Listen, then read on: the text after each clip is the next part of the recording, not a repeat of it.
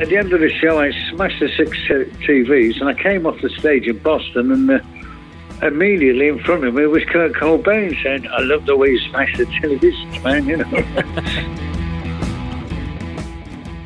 Hello and welcome to episode 9 of Vintage Rock Pod, the podcast series that proudly claims that my music is better than yours. This is the podcast series where we interview rock stars from the classic golden age of rock, from the 60s, the 70s, and the 80s, and we hear all about their wonderful stories. I'm Paul Stevenson. Thanks as always for hitting play. Now, we've got a great interview this episode with a man from one of the leading punk bands of the late 70s. They had some great hits and have been held up as inventors of pop punk. The catchy hooks and subject matter certainly differentiated them from the crowd back then, and do so now, to be honest, as well. There's some great stories in there about Sex Pistols and Nirvana, among others, and it's coming up very, very soon. Quick heads up though, no Moudi this week. I think he's away cleaning demons from swimming pools or whatever it is these celeb rockers in LA get up to. But uh, we'll have him back on next week's show, that's for sure. A quick shout out as well to some listeners as well this week. Had some great feedback from last week's interview with Scorpions frontman Klaus Meine. That was a great interview. Very, very funny he was as well. If you've not had a chance to give that a lesson, uh, listen yet, definitely recommend you spin back to episode 8 and do so. It's brilliant. A lot of discussion around what the band's best album took place on Vintage Rock Pod's Facebook page. Richard Ruth, David Witt, Ian Parker, Mike Weil, uh, Ronnie Melton, among others, all getting involved on there. Corey Burmeister, Adam Fiona Ingleby, and Susie Q for all their shares on Facebook. That's much appreciated. Thank you to My Rock Mixtapes on Instagram and Twitter for pushing the podcast too. And also to Dire Straits blog. They turned my interview with the band's bassist, John Illsley, from uh, episode 2 into an article on their website and they pushed it around places as well, which was very nice. Got a few hits on the interview on the YouTube as well. So thank you very much to all those guys and to everybody else for interacting this week. It's always very much appreciated. And thanks to listeners in Bulgaria, Denmark, and Romania for stretching the podcast reach to 27 different countries now. Absolutely incredible. I thank you all. If you've not done so yet, hit like and follow on our social media accounts. Search for Vintage Rock Pod on all the usual places, you know, Facebook, Twitter, Instagram, YouTube. Just come along and say hello. I'll, uh, I'd love to chat with you. Right, so let's kick off this episode and start where we always do, finding out what classic rock stars are hitting the headlines this week. And we do so with friend of the show, author and journalist Tim Peacock. So let's find out how he's getting on. I'm all right, thanks, Paul. I'm working away. Yeah, doing all right. Keep him busy. That's what we like to see. Keep him busy. Um, the, the, the question on everyone's lips, though, Tim, is: uh, Did you get a chance to listen to the new ACDC album? I know you've been a busy boy, but did you get a chance to listen? only once, only once. But I, I can't really pick out any specific tracks that I like because it was only a very, very quick listen, but it sounded good. It sounded consistent. And um, yeah, it is. Angus was saying in another interview, he was saying, well, it's the ACDC sound, it's what everyone wants. We've not deviated. Fair play to him. It, it sounds good. I thought it was, yeah, I thought it was, it was rocking, certainly. It, is what I think people would want from them. Uh, you made this point last week, Paul, and I, I do think so. I, I, don't think they can go far wrong with that. I don't really think we want them to make like a dubstep album or something at this stage now, really really. So you know, no, no psychedelic now. No, the day. No, no, nothing too much like that. So, but I will check it out again more next week. Yeah, good stuff. Good stuff. So, what have you got lined up for us this week in the news, then, Tim? Right. Okay. Let's start with um, Frank Zappa uh, this week. Um, I would actually say I'm not a huge I'm not a huge uh, expert on Zappa by any means, but I think it's probably fair to say he's probably one of the biggest cult artists there's ever been. Really, I mean, long after his death, yes, he still yeah. attracts you know huge interest in people.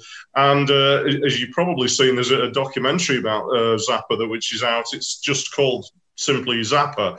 Uh, it's been directed by a guy called, guy called Alex Winter, and uh, it's now available on demand from uh, Magnolia Pictures in the US. Um, I know a certain amount about the background to Zappa with you know working with uDiscover, and um, I do know the estate are very hands-on with everything that happens in relation to them. But apparently, this this film um, they're, they're promising uh, Uh, unfettered access. I mean, there's interviews with Zappa's widow, Gail, and various of his collaborators, including the great Steve Vai.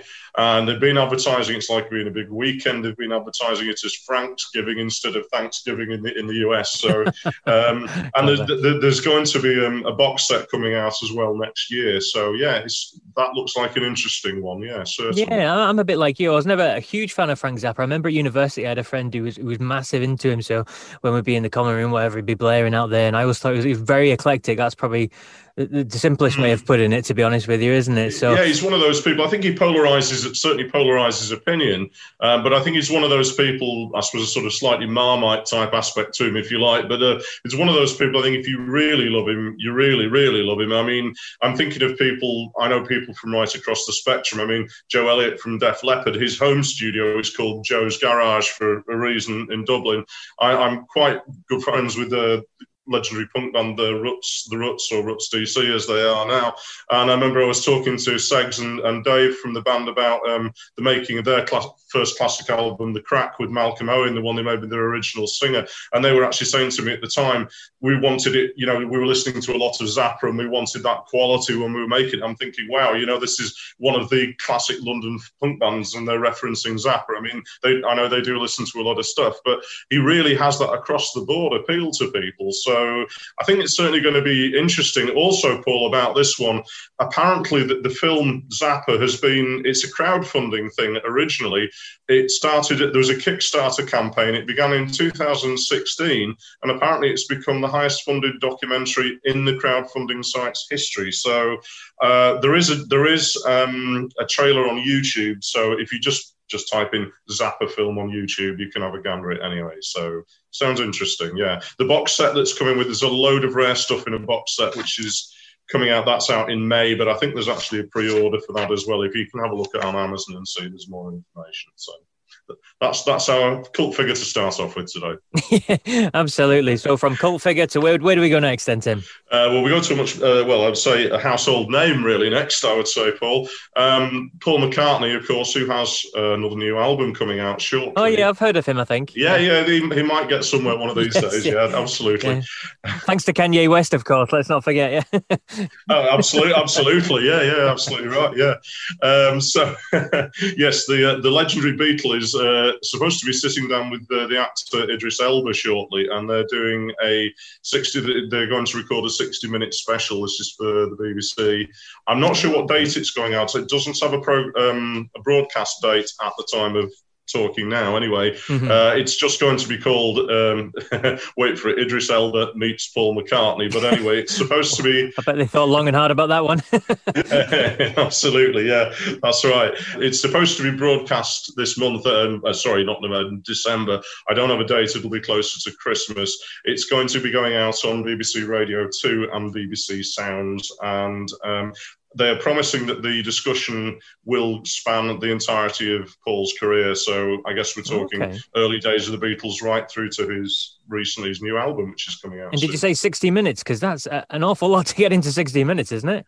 I, am thinking that myself. Yeah, it seems it seems yeah. a little bit optimistic, but um, I don't know. That's mm. what they're talking about. Um, I imagine that they will be talking about McCartney's new album. He's just been doing like a lockdown album, which is called it's called McCartney Three. Everyone's doing something during lockdown, but yeah. Yeah, I think that's it. Well, apparently this is one he's played more or less all the instruments on it, all from what I gather. But he's done a couple of these albums before McCartney and McCartney Two. You know, again, so you can follow the thread with it.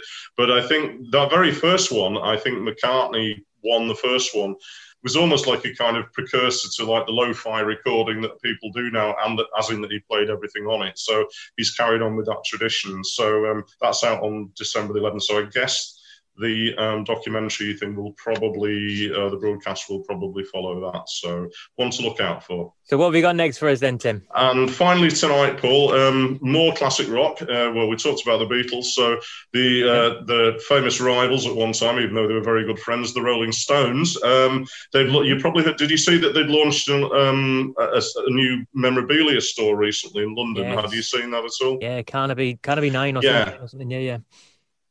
That's right. It's called RS Number Nine, and it is in London's Carnaby Street. They opened the shop physically in September, and uh, one of my colleagues from uDiscover, who actually knows the Stones a little bit, is he's already been there, and he says it is very, very good.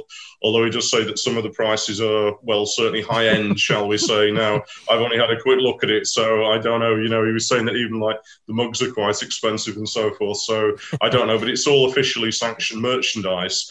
But um, now that they've just launched an online version of it, uh, there's an e version of it you can check out now.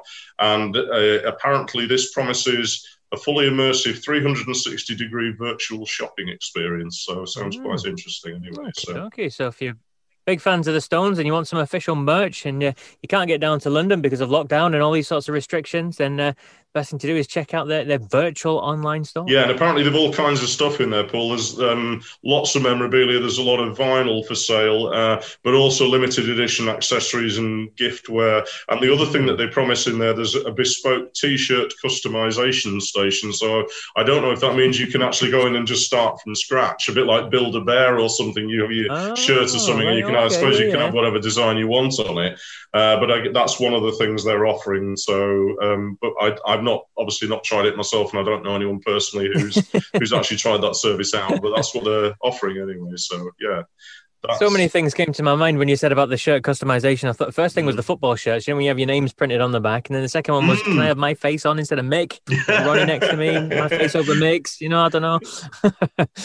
yeah, sounds like a sounds like a cool idea, doesn't it? I wonder if you can actually. I'd rather like that. I'd like to be next to Charlie. I think if it was for me, Charlie Watts is a big fan. I'm a big fan of him. So yeah, you know, so uh, was it, I think Keith, Keith himself said uh, to be the Rolling Stones, you need to have Charlie and four other people. So I mean, there you go. Can't say absolutely, absolutely. No, absolutely fantastic, Tim. Thank you so much for bringing us the, the latest news as you do here. And um, where can we catch you if we want to read your work? You can catch me on udiscovermusic.com and you can catch me in Record Collector. So when Tim mentioned it there at the time, Alex Winter, the name rung a bell with me. He's directing the Zappa documentary. Now, Alex Winter, I've just looked, he's well known to people, probably better known to people actually, as Bill from Bill and Ted from the movies. So there you go. Thanks as always to Tim for coming on and sharing us the headlines from this week in rock. Right, it's time to hear from our rockstar interview now, and it's the first foray of ours into the classic punk world, really. This guy was the guitarist in one of the big early bands of the UK punk movement, one of the first big punk bands to come from the north and actually make it big. He Formed a cracking songwriting partnership with Pete Shelley, who sadly passed away a couple of years ago. Sit back and enjoy this week's interview. I'm delighted to be joined on the phone today by a guitarist who's been there, seen it, and done it over the last 44 years. Welcome to Vintage Rock Pod, Steve Diggle from Buzzcocks. Hi, Steve.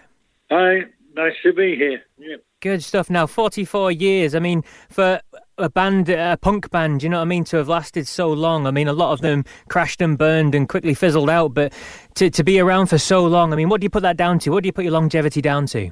Well, um, and you know, in one way, it seems to have gone so quick. You know, if you look at it in terms of albums and stuff, I mean, we have made quite a few albums, but um, looking at it like that, you think, well, we haven't done that much over the years, but we have done a lot. Um, I mean, I mean, we we've toured all all those years. We toured the world for years, and um, you just sort of get in, in, in the swing of things. Really, you know, I enjoy on the road and I enjoy making records. You know, it was what I was born to do. Really, you know, you had a little dream when you was like 16 or 17 that you might join a band or get a, you know get a band together, and then it's become the biggest dream possible. You know, so I spent all my life doing it, and um, you know it's been amazing. I get off on the crowds. I mean, we've done thousands of shows all around the world. You know, Brazil, Australia, UK, you know, England, of course, everywhere. So that keeps you alive and going, really, you know. And the fans have been like stuck with us through, uh, you know, all the years. And um, the thing about the Buzzcocks, I mean, we was a powerful act live. It was really rocking night, yeah. you know. Yeah. You never had to go to a Buzzcocks gig and ask anyone to clap their hands or stand on the seat or something. It was just like they was kind of telling you, you know. Yeah. and you see the videos and, and you see yourselves. I mean, you're always dripping with sweat. There's so much energy, not just from the crowd, but from yourselves as well. Well, absolutely, yeah. You know, you're kind of feeding back. It's like a cybernetic two-way feedback, yeah. Um, you're getting the vibes from the crowd. You're giving the vibes and in the middle, that, that's where you kind of meet, where everything comes alive. Because we know we've got like an hour and a half or whatever um, to generate this thing. And, uh, you know, the nature of Buzzcock songs, which is usually fast and up tempo, mm. um, generates that. That's where you see God, the devil, and yourself, and everything else in the middle bit, you know. Um, but that gives it the excitement, and you know, you go away feeling alive. You know, the crowd feel alive, and uh, you know, it's inspiring for the crowd and for us, you know. So um, that's the lifeblood of doing it, really, you know. So it's, it, you know, it's 44 years, but it's, uh, it's never been a problem, you know. It's what I signed up to do, really, you know. Brilliant. Although I didn't know that at the time when you don't know where it's going to take you. You think, well, if you get a few shows, a few gigs, uh, see where it goes from there. Because we never really planned anything as such. But um, all of a sudden, you know, I mean, things just took off, and um, and and we had, you know, some great songs, as you know. So I mean, you know, we did a single. It was like, wow, this is the Buzzcocks on the map. you know, so we started in, you know, well, we brought the Sex Pistols to Manchester, so we were there at the beginning of punk.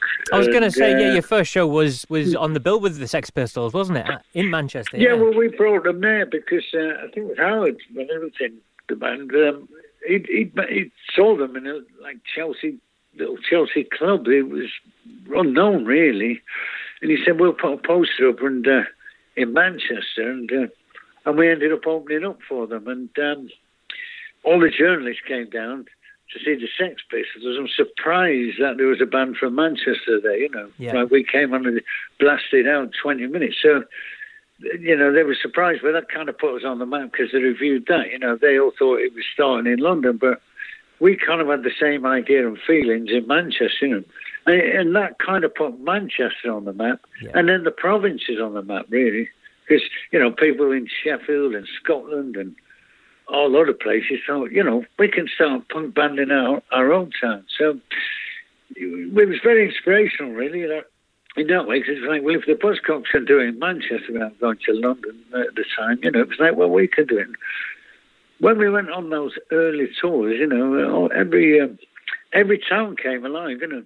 All those 70s discos were taken over and, and suddenly become like punk venues, mm. you hmm. know. I mean, we didn't know, we, we, kind of played, you know, we was on the White Riot tour and all that, big, bigger venues, but uh, you'd go to these little clubs after and go, this was run down and uh, all of a sudden everybody's come alive because they've taken over the place and made it a punk venue. So very exciting times, you know. And um, you said it was really exciting times. I mean, what was it like amongst the punk bands at the time? Then, I mean, obviously you did bits with the Sex Pistols. Was was the camaraderie about what you were doing at the time? Was the rivalry, or was it somewhere in between? Oh no, we, we, we was kind of like mates. You know, I mean, the Sex Pistols loved us. You know, they loved what we were doing because it was it wasn't it wasn't like them. You know what I mean? them and the Clash as well. You know, the Clash loved us too. You know, but so we all became like the school of '76. Really started all that. You know, and um, so you know, I knew the Clash well and um, and the Pistols well and all that stuff. And also the Jam and the Damned. You know, that was the nucleus of punk rock in '76 and '77. All the other ones came later. You know. Yeah. But that was our school, and if we ever, if I ever run into any of those, we all kind of know where we started from, you know. Um, so there is that camaraderie there. There wasn't any rivalry there with all that then, you know. But what happened from there then, it was like suddenly you had to start making records and. Uh, and so each band got their own, got their own identity, you know, because everybody was just, oh, you're a punk, aren't you, and all that kind of stuff. And then nobody knew really what it was or what it was supposed to be doing. And then, you know, the Clash put singles out, we put singles out, and each band had their own identity, you know. Brilliant. And you signed with uh, United Artists, and as fate would have it, it was on the day that Elvis died. But uh, from that point on, um, you guys just kind of worked non-stop, didn't you? You put out some like three albums in, in just under two years, didn't you? And you toured, like you said, yeah. the UK and Europe and America as well. I mean, how was that at the time? It must have been exhausting. Oh, it was, but it was it was one minute he was doing nothing, and by the age of twenty, you know, suddenly, like you say, it all took off, and it was like we'd go in a rehearsal room and, you know, Pete'd have some songs and I'd have some songs and we'd go, oh, it goes like this. And we've got to be at the pub half past five. They open, you know, it's closing afternoon. And so we'd bang these songs out. But the band was so tight and good. It was like you sound the band your song. And, and it was like, okay, it goes a bit like this. And we had them sorted out. You know, we didn't spend days sweating about this stuff. But it, you realise the magic and the chemistry of the band at the time. Um, could put these songs away really easy, you know. And um, um, when you're young, you know, and you have that, it's kind of like this magical self belief somehow. But you know, it's kind of like, yeah, we'll we'll bang the hit single out, and then we'll be in the pub at half five. That kind of attitude, you know. didn't, didn't worry about it too much. Um, but we knew what we had, you know. There was a lot of off the ball with who Peter was and who I was, you know. You'd kind of do that bit at home. So when you came in with your chords and the chorus and some words you were working on, it was like you you'd done a lot of the the internal work at home or you know hanging around with yourself. So there was all that. But those songs came together, and like you say, with we'd put singles out, and then they wouldn't be on the albums, most of them. Um, so we'd do the albums as well. So it was, yeah, it was very uh, prolific uh, uh, in those times. And then we'd go off on a 32 date tour. You know, we used to do about 82 dates a year and more, uh, as well as being in the studio. So can't remember being at home really. and is that one of the things that uh, contributed to, to the, the first breakup of the band then? I think it was in the end, yeah. I mean, it, it's inevitable really. What happens is, you know, a party can't last forever. And um, from touring Britain and Europe, suddenly, you know, you, you're going to America and places like that. And you don't really break America. America breaks you, you know. Yeah. and, uh, but uh, we had some wild tours there. I mean, it was full on rock and roll, you know. And uh, um, but so it takes us a long while to get get around the world in a way, doing these tours, and then you'd, um, like I say, we you know be like, well, when you know, let's let's do the next single or the next album. So yeah, it took a lot of your time, and we was together a lot, a lot of the time. Um, and um, there were some pretty wild times there. So eventually, you're going to kind of burn out, really, and that's that's kind of what happened after. I think it was uh, five years or something like mm-hmm. that. Five years of intensity, you know. Um, but you wouldn't change it for the world, you know. I mean, it was just like like the painter Turner. He tied himself to the mast and went out to feel the elements in the sea, and that's what I thought it felt like. You know, bring it all on. You know. Yeah. So it you know, when you get an opportunity, you've just got to take it and realize, you know, we just we just took it all in our stride in a way. But um, you've got to have a lot. It's one thing learning an instrument, but you've got to have a lot of stamina and strength to deal with all the other stuff, you know.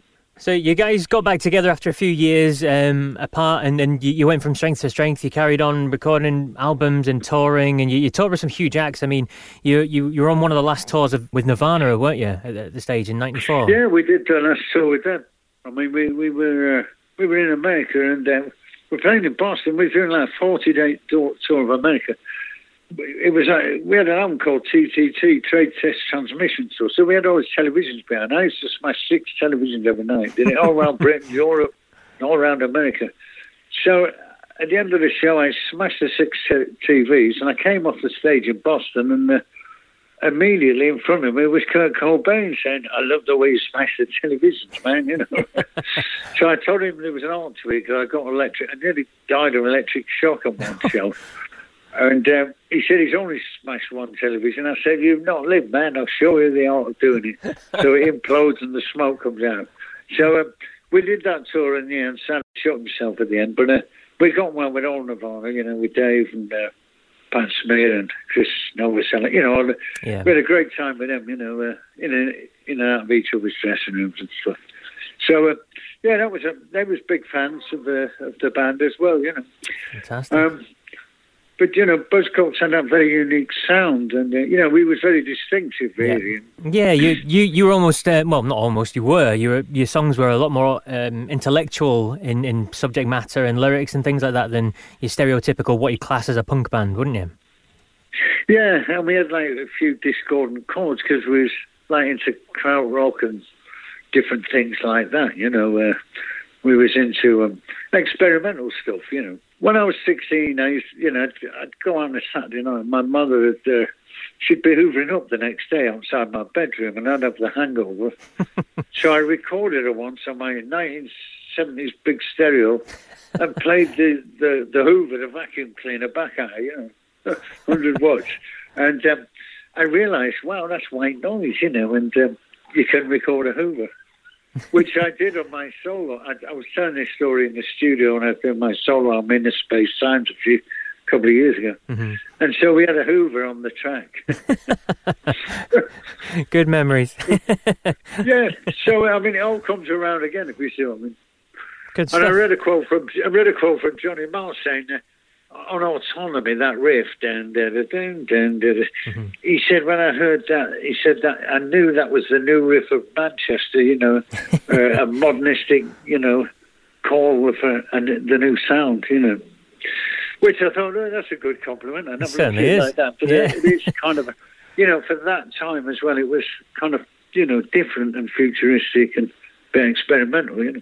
Definitely. Yeah. Uh, now, just looking at now, then um, you, have released a, a, fantastic box set. I mean, six CDs in there. It's got 137 tracks. There's 83 previously unreleased ones on there as well. It's called Late for the Train, live and in session. Um, it's got an absolute ton of brilliant material, live stuff going from many different years and stages, and um, it is absolutely tremendous. Now, you've been heavily involved in this, haven't you?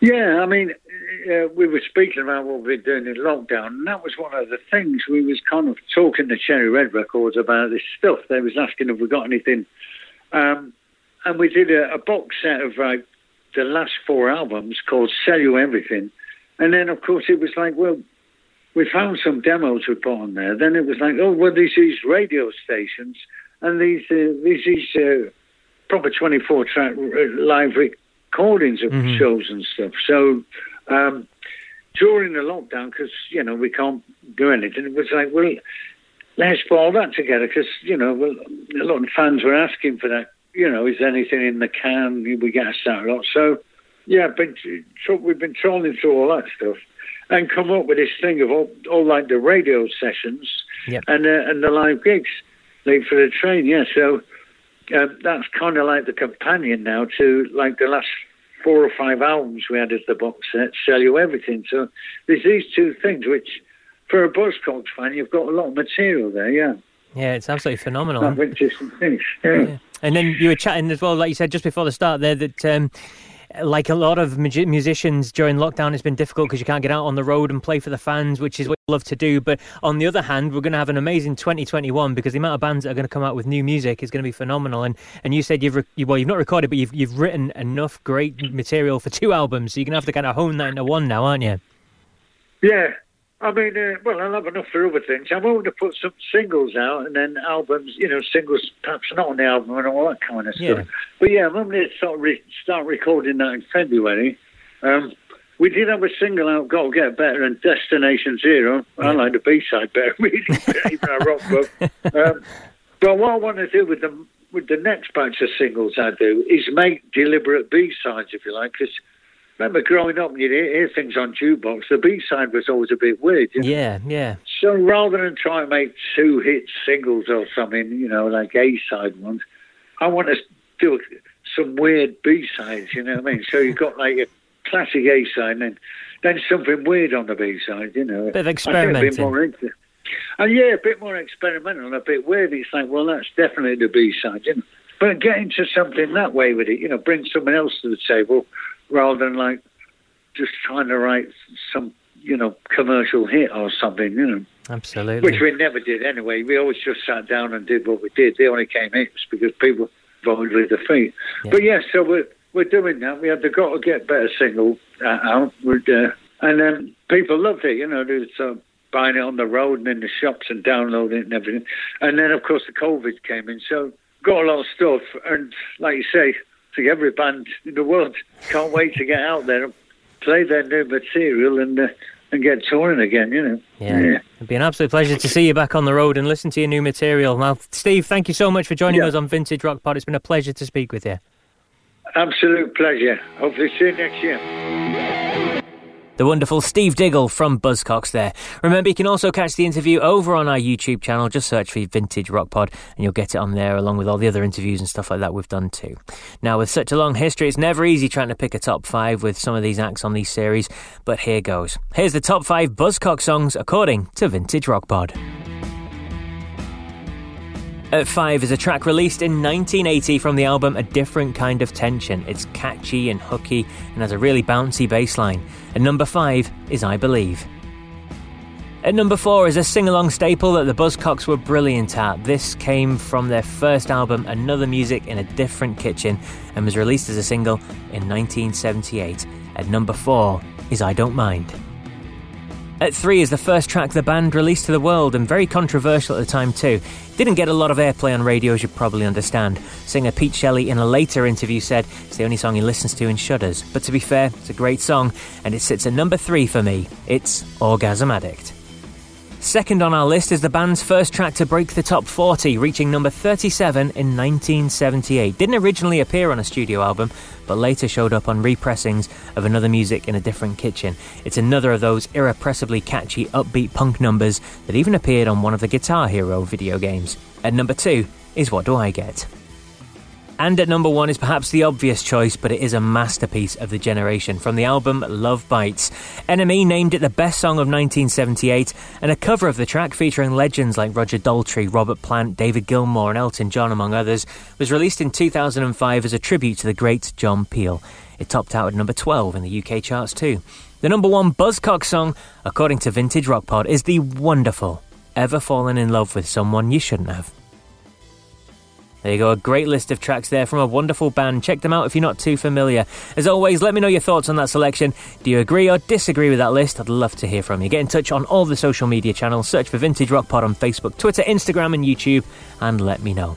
There you go, another brilliant episode of Classic Rock Musings. Thank you for listening. Make sure you subscribe to this podcast series wherever you're listening to this show.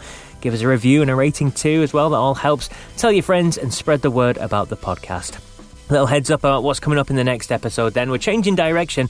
We're going to speak to an incredible songwriter who's been inducted into the Songwriters Hall of Fame over in America. Two of his songs appear on the biggest selling album in American history. And as you'd expect, he's got some great stories about working with one of the biggest bands of all time. Until episode 10, then, take it easy and keep listening to your rock music. And if you come across anyone who isn't a fan, just tell them my music is better than yours. Take care.